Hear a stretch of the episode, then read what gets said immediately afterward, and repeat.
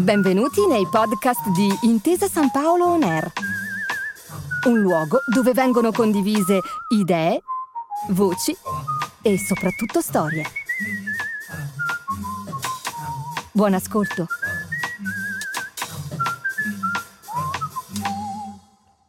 C'ero una volta. Racconti e ricordi di Ottavio Fabbri letti dall'autore. Margherita Jursenar, Nairobi 1973.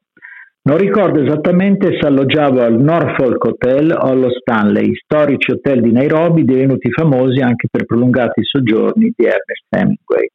Di solito il tè delle 5 del pomeriggio era un rito piacevole in entrambi gli alberghi, ma difficilmente evitabile per il disappunto e la delusione, per esempio al Norfolk, dei gentilissimi proprietari dell'hotel, allora credo ancora a conduzione familiare. Anche gli abitué del tè delle 5 arrivavano persino a chiedere tue notizie se a quell'ora non eri presente.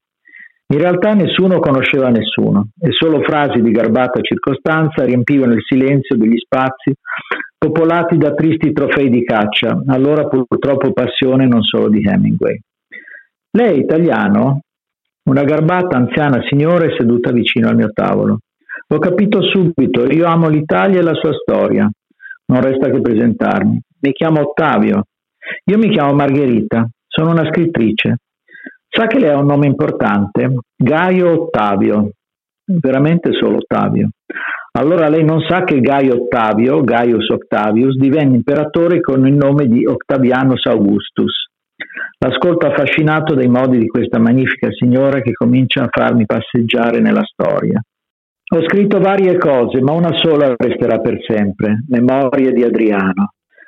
Il tema mi va quasi di traverso perché non posso credere di stare conversando con una delle più famose scrittrici al mondo, con il suo meraviglioso libro letto da me più volte.